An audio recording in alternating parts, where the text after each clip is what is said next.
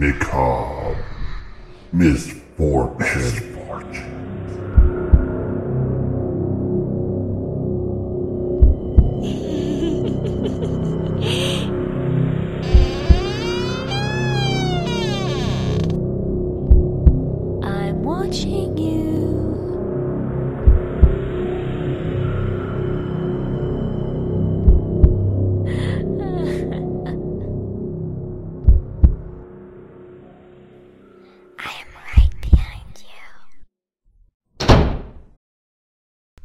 Hey guys, welcome to episode 31 of Macabre Misfortunes. I'm Jerry. And I'm Tracy. Tracy, we have a cool story today. Good. 104 years ago, a horrific train wreck decimated the Hagenbeck Wallace Circus. Well, that sounds horrible. It does, and it is. Now, that circus might not be a circus name that you're familiar with. They weren't the largest, of course, that was P.T. Barnum's circus, but they weren't very far off. Uh, you'll eventually learn that they were actually the third biggest in, in the country at that time. All right. So by 1918, they had approximately 250 performers, everything from acrobats to clowns, and of course, lion tamers, some Mhm. equestrians. So a little bit of everything. The original circus was the Carl Hagenbeck Circus, and then they were bought out by James Wallace, and uh, that happened back in 1907. And that's when it became the Hagenbeck Wallace Circus. I think I'm pronouncing that right. It's it's either Hagenbeck or Hagenbeck.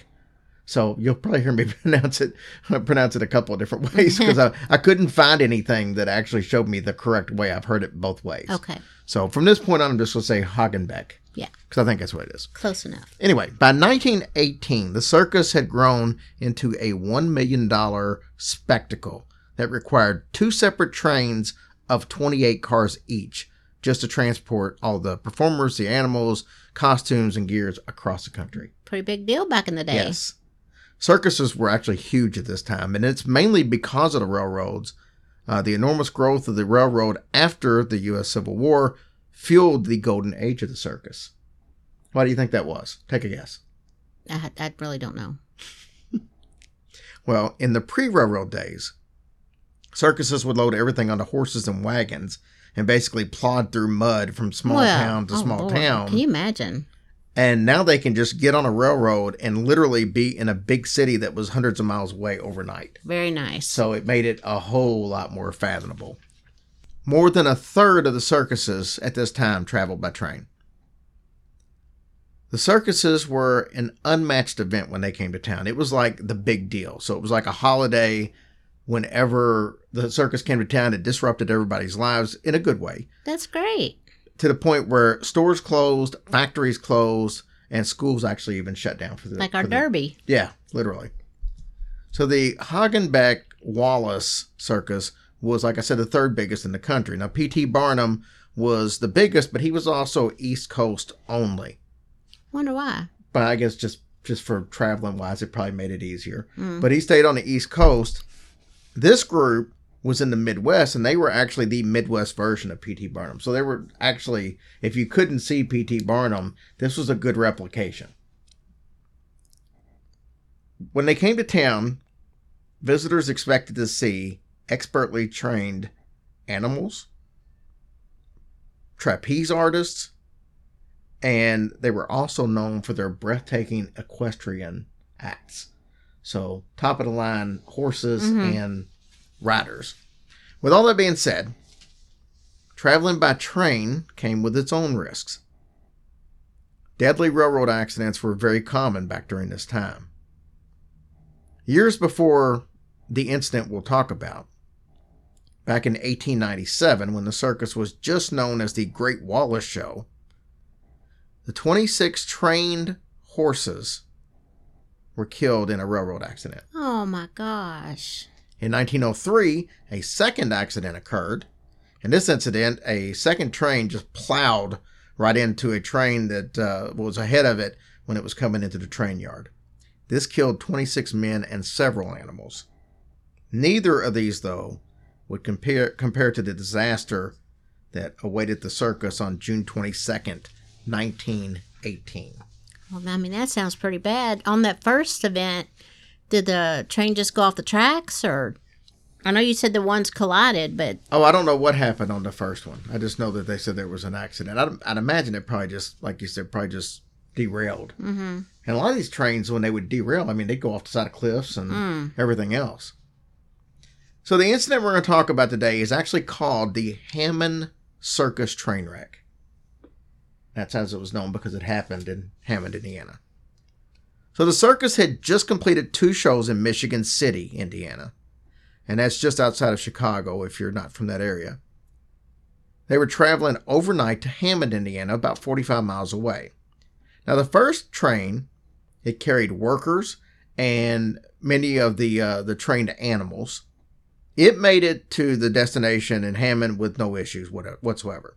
But the second train had a hotbox issue. Now, this issue was an overheated axle bearing, and that could cause a fire and catch the whole train uh, on fire, which was a problem, so it had to be handled immediately. So the engineer stopped the train. Now, this was about 4 a.m. in the morning. That's when the second train pulled off the side track. Which, by the way, if you ever hear people talking about when they're saying something and they change gears and they say, "Oh, I got sidetracked," oh, that's, That's- that where that came from. well, the term it just in general came from the old railroad days because there would be a track you could pull off of the main track if you had an issue, which was known as a side track. I'll be dang. So- that's interesting. Anyways, they pull off on the side track, but they couldn't fit the entire train Oh, on the oh. side track. So the last five cars, including two sleeper cars, were still on the main track. So the engineers were working, doing what they needed to do. The performers were asleep back in the sleeping cars. And that's when an empty train, a train that was used to uh, transport soldiers to the East Coast for deployment over to Europe, this train came barreling down the main track. Matter of fact, it drove past I'm gonna, I'm gonna even rephrase that. The driver blew past several stop signals and the lamps of several of the circus engineers that were standing outside to warn them, hey, there's a train up here still on the tracks. Well, why would he do that? I don't know. The train, which was steel framed, slammed into the wooden Oh man. circus coaches at approximately 50 to 60 miles per hour. Oh wow. and I'll tell you about it right after a quick break from our sponsor. The sound of the crash was so loud that nearby farmers were awoken and they rushed to see what had happened. Now, Henry Miller, he was uh, an assistant light manager, was thrown from the wreckage. He suffered minor injuries, but he was in the coach next to the caboose. He was asleep when, when the train was Mhm. barreled into. He woke to the sound of splintering wood. Then there was another crash, then another, and another.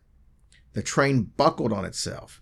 He said it parted in the middle as if it was cut down the middle with a knife.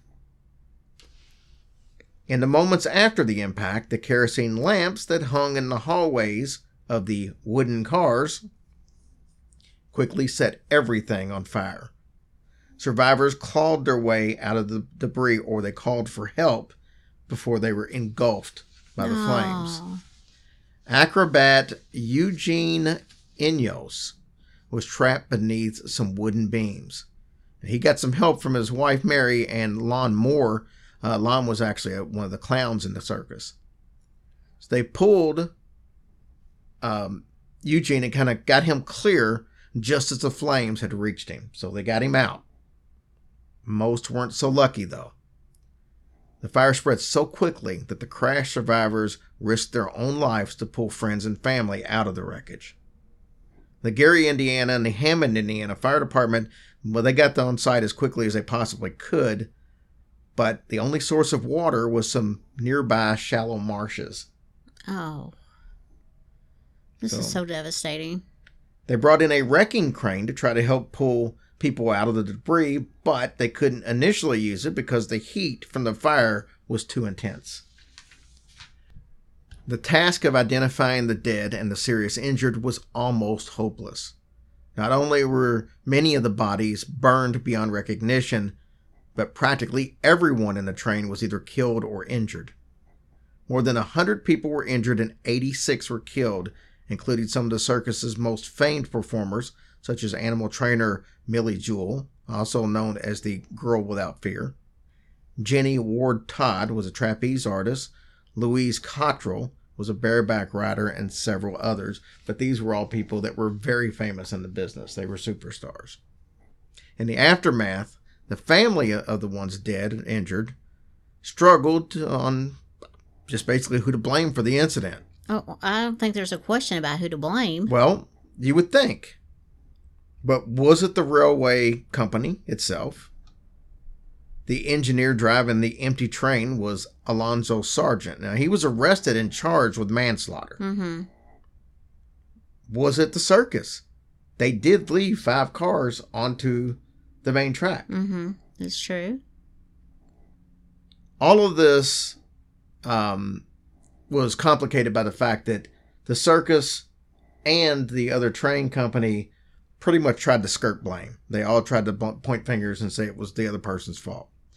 A spokesperson for the Interstate Commerce Commission actually released a statement to the Chicago Daily Tribune saying, We do everything we can to discourage the use of wooden cars on passenger trains, and we urge the substitution of steel ones. That's all we can do.